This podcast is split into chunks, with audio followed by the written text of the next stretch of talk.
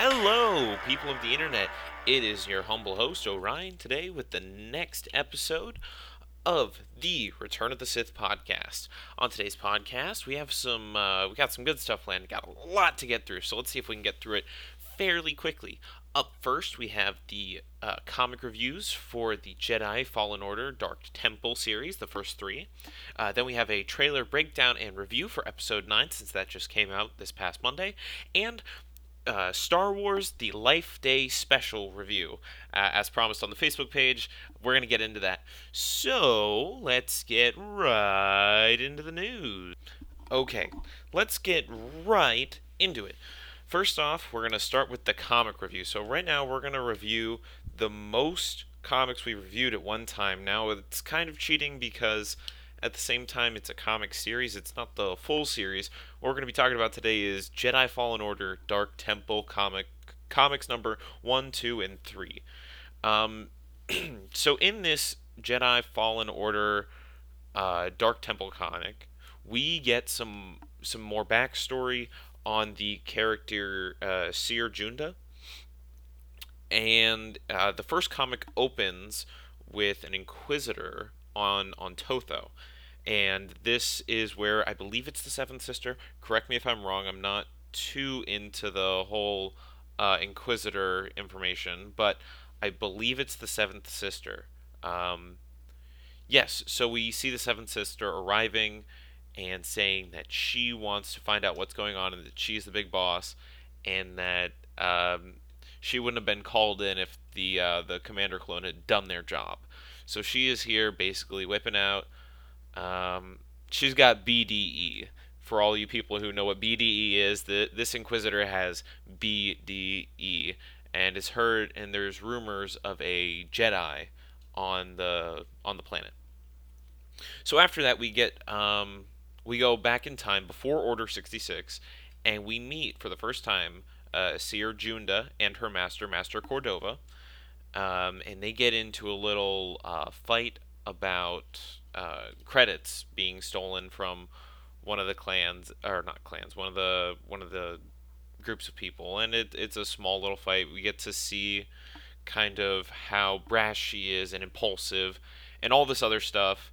Um, we, we get to learn some basic character flaw. Well, we we get to see the character flaw she has at the beginning of her story arcs, which is, I mean, it's a good thing. Uh, it's interesting, and uh, in, in, the first fight sequence, I guess it's the second fight sequence in the comic. The first fight sequence with our hero, uh, we hear uh, Cere t- uh, say, "If you get to use your blasters, I get to use my lightsaber," and she mows down in a couple of swings the uh, the the opposing enemies or the opposition. And she returns to the the Jedi Temple she returns to the Jedi Temple, and we get to meet with Master Yoda and some other masters of the Council.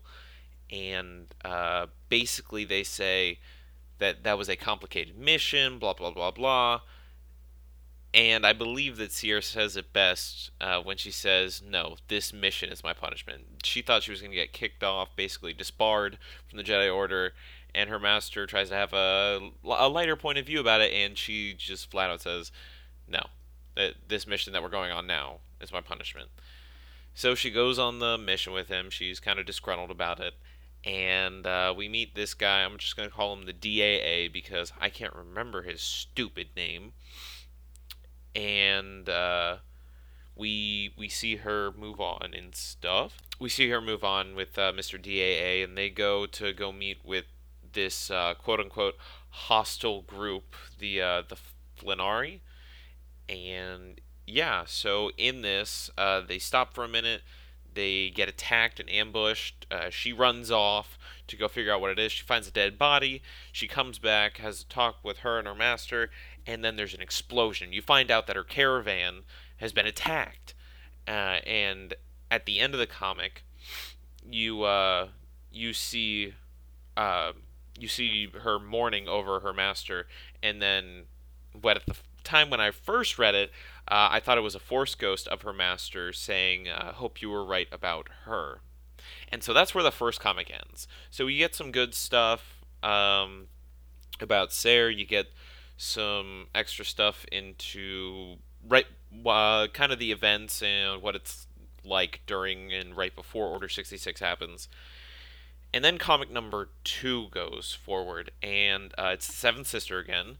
You we get to see uh, her learning about this Jedi temple from a quote unquote Jedi. I say uh, quote unquote quote unquote Jedi because uh, while they wield a lightsaber, uh, they also wield a blaster, and the the Inquisitor straight out says uh, Jedi's don't wield blasters. So yeah, she uh, completely calls her out, and then sees the temple.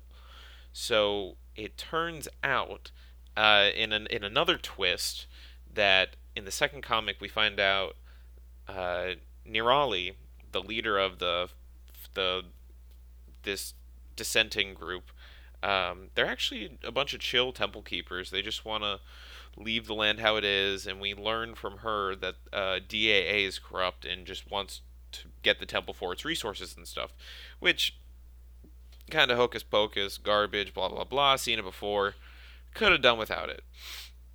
So Cere straight out says, "Hey, uh, I want to go confront him, and I want to go message Jedi so we can get a full investigation going on here." So her and uh, a droid sneak back into the city. The droid, in my opinion, isn't too important. It's mainly for comic relief.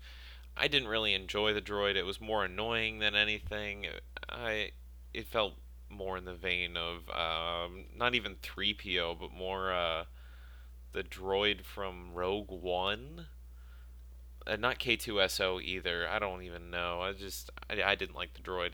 Anyway, continue going. She uh, meets up with the uh, with the the head people of the system on Totho, still on Totho before Order 66 happens, and she falls out of the the grate above her uh, above DAA confronts him and says I got a good agreement he says I got a good agreement with these people we're chill we're cool we're just going to sit back here uh, capture her detain her make sure she's not sick or ill or whatever and she destroys all the weapons, fights her way through the city, tells the droid to go back and warn the others. Uh, the finale, and I'm gonna call them that, the finale, just because I can't remember their damn name. Uh, she tells him, "Go back them, relay my message. I'll buy you some time." To give the idea that she's gonna sacrifice herself when really it's a second comic in a five-part series, and I know she's in the video game, so I know she's not gonna die in this comic. Not worried about it. Uh, she goes back, she helps defend it, and then they actually defend the temple from a couple of droids. Comic number three. So we get uh, we get Cere leading an attack slash confrontation of DAA. Uh, th- these are just the main important parts of the comic. There's some other stuff in there that I didn't really enjoy too much. Um, we're just going to get into the main meat of it. The the main confrontation. This is the biggest plot point in the third comic. We're on the third comic now, guys. I know I'm going really fast, but I got a lot to get to. I still have the trailer review and the holiday special. So we're getting there. We're getting there. We're getting there. Confrontation DAA where he's like, I got more tricks to pull out, blah blah blah. And Master Cordova comes back. Plot twist. It's crazy. He's alive. He's been working with the other team. He's playing both sides freaking her out. She's like, "This isn't the way." Da da da da da. Like this is really important. And he's like, "No no no no. You need to chill. You've been fighting with the rebels. No no no. This is freaking her out. She thought that her master was going to be on her side. Hell no." So she goes back, and they have a, a not a quid pro quo, but uh, they they have a just a peace gathering to try to talk peace. Doesn't really work out. Um, but they they agree to continue peace until until they can have real peace talks at a later time, buying time for Cere and uh, Master Cordova to go sneak in to the temple uh, that keeps being alluded to. It was alluded to in the first comic, and then in the second comic, she almost went in, but then she was attacked. So we're finally in the fourth comic. Hope to God that we get to go see what's in that damn temple. Anyway, let me review the comic now that you kind of get a little synopsis of what the first three parts of the comic are. In my opinion, um, I'm kind of sick of seeing Padawans being brash and impulsive. I, I get that's what they are and that they need to learn patience and how to be calm and stuff. I get that. It's just kind of a played out trope. But I can appreciate it. We get some liveliness, and there's some there are some genuinely funny moments that I can appreciate um, between Cere and uh, Nira. I'm to call Nira Nirali Nira just because it's easier for me. Um, yeah, there there are some genuinely funny moments that I can appreciate. There's also some nice action sequences with some beautiful pictures. Uh, I didn't check who the illustrator was, but you know I'm going to look up the illustrator uh, after I finish recording the podcast. But yeah, that that's the comics. So let's transition into the next big thing that just came out this past Monday, the trailer. Okay, let's get right into the trailer because I got a lot to talk about and a little time to do it. I thought this would be a lot shorter, but it's not. Okay, so the trailer breakdown. First, we finally get to see a Rey training sequence. No longer will she be able to be called a Mary Sue. Thank Jesus. We'll finally get that Luke Skywalker and all the other Jedi training sequences like we've always wanted. Immediately after that, we see a pilot helmet fall. I think that's a callback to Luke Skywalker's uh, Red 5 pi- fighter pilot. Um, yeah, then we see it's a flashback to either Jakku or a flash forward, or a call forward, I'm sorry, to her on the Death Star, uh, meandering about, uh, climbing, making a very large and scary jump. And again, she's running with Luke's lightsaber. We saw it destroyed in the last movie. So how is J.J. Abrams gonna retcon uh, what what's his name did? Don't even want to say his name. Uh, then even later we see uh, in a hangar we have Lando and Finn. They're giving a rousing speech to the Resistance fighters. Immediately after that scene, we see Rose. Uh, she is confirmed to be in this movie. I'm not I don't. Rose is not my favorite character. She could have given Finn a very good story arc. Instead, she uh, she sacrificed herself because we're gonna win with love. Instead of letting him make a good sacrifice because he had already had a really meaningful character arc, uh, two times he he's alive for love. Anyway, uh, immediately after that, we see uh, the ship from A New Hope, the ship that Princess Leia is on. Uh, You're my only hope. We see that ship uh, flying out of the jungle. Uh, I would like to think that's the same one that Leia flew back in the day. We don't know for sure, though. Uh, then we get some new footage of Rey and Ren in their first confrontation. Uh, and also in this moment, we get to see Kylo Ren be a fucking idiot and grab his cross-guarded lightsaber uh, like Ahsoka Tano. So there's that. Uh, then we see a squadron of TIE fighters flying to this new icy planet that we haven't seen before, which is really interesting. Uh, after that, we get a scene of Palpatine in his throne. Um, and we get to hear his voice, which is really, really interesting. And it, there's some new stuff on it instead of the black leather, black, simple, generic design. It, has etching and all kinds of uh, intricacies to it, maybe over years of time. Him playing with his force lightning after falling into the reactor core. All kinds of cool stuff. After that, we see a Star Destroyer rising from the ocean. Uh, th- I, I think this might be a little bit of symbolism here, actually. This might be a little bit of symbolism um, as Disney's trying to bring back the Star Wars license after the catastrophe of Last Jedi and Solo, a Star Wars movie. Um, because people boycotted Solo after they were upset with uh, whatever Last Jedi was. So there's that. After that, we get to see a fleet of Resistance ships, as well as the Millennium Falcon, which is really nice. It was a large fleet. I, there were some A wings, some B wings, some uh, Tie fighters, and some other miscellaneous ships were really interesting.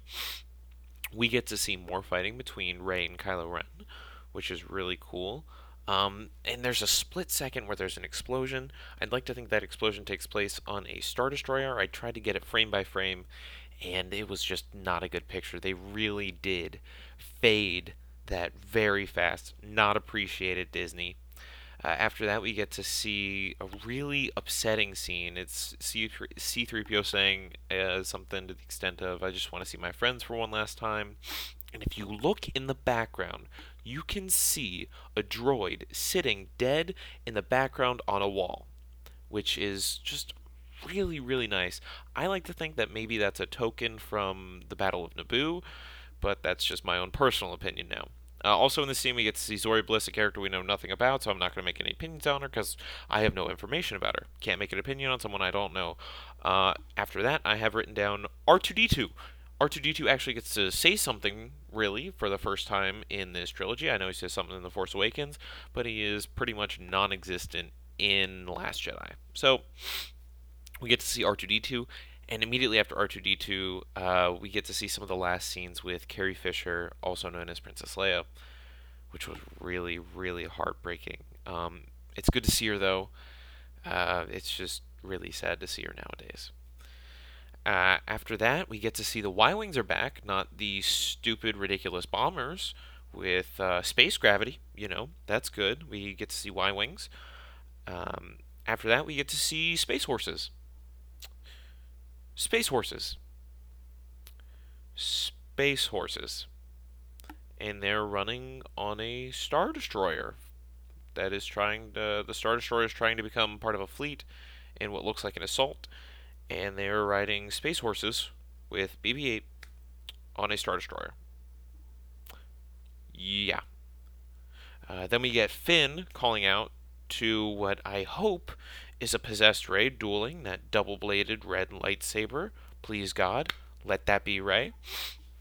After that, we get a scene of Kylo Ren and Rey fighting together, um, and it looks like it's a Knight of Ren I, I couldn't really make it out because there was the helmet and it looked similar to Kylo Ren's, but then the man just turned to dust. So maybe that's a new force power that we haven't quite seen yet. Uh, in the room, if, if you look closely at the room, it looks very similar to Vader's chamber, um, except it's in all it's in all white. So it could be like a medical bay, or maybe something else. Maybe it's like Kylo Ren's personal chamber on a on a new Star Destroyer or something. Especially after the last ship got completely obliterated by Admiral Holdo. So there's that. Um, yeah, and then the the last scene I want to talk about, which was the most the most incredible part, was Palpatine. I'm sorry, I'm sorry about that. It was Emperor Palpatine, and it was just his maniacal laughter as Rey looked in terror upon what we I'm just going to go on what we could see. I'm not going to insinuate right now. I'm just going on what we could see. We could see a chair, crawling legs, and a black hood. Now, let me assume some things real quick. Um, that was fucking Palpatine. Sorry, that's two F bombs in one episode. That was freaking Palpatine. Uh, in that spider chair, Palpatine is alive. Um, he is on the Death Star on this ocean planet. Um, and he was laughing at Rey. What did I think of this third and final trailer?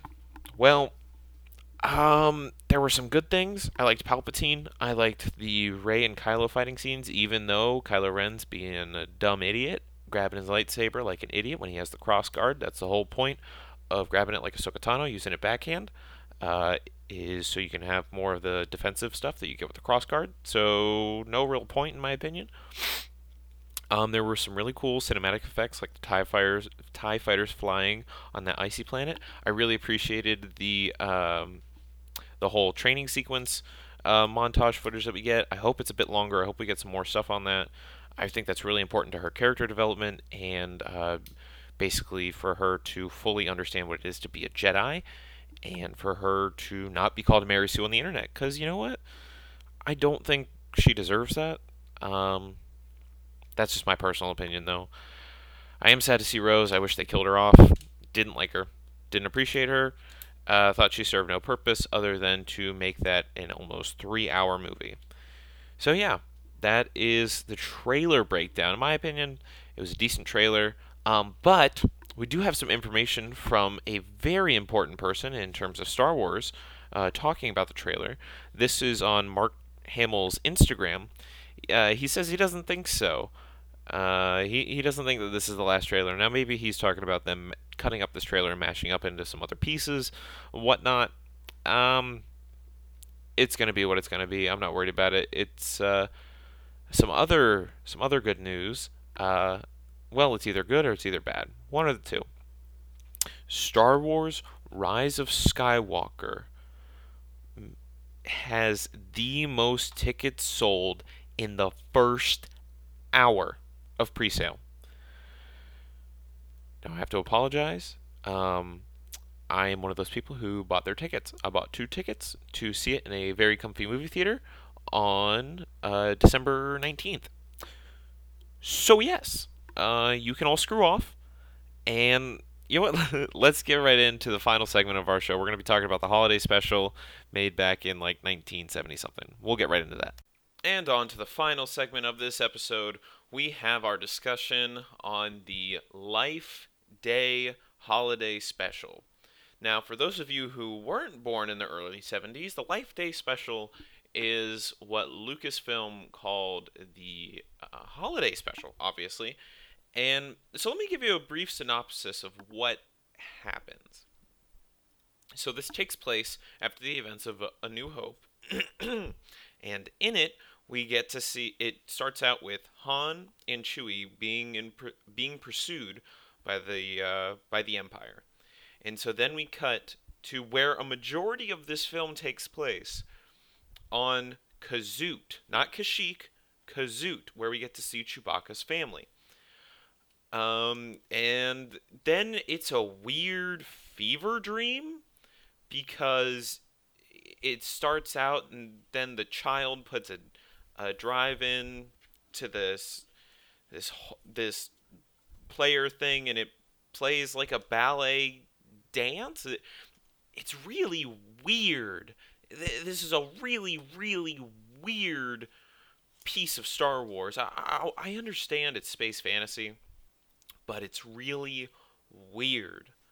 And so after they get to see the ballet of bizarreness, uh, we go on and we get to the next part, which is um, the mother, Molly, or Malai, or something with an M. It it was very forgettable. Uh, she contacts Luke Skywalker and um, asks if she knows where Luke or if she knows where Chewie and Han are.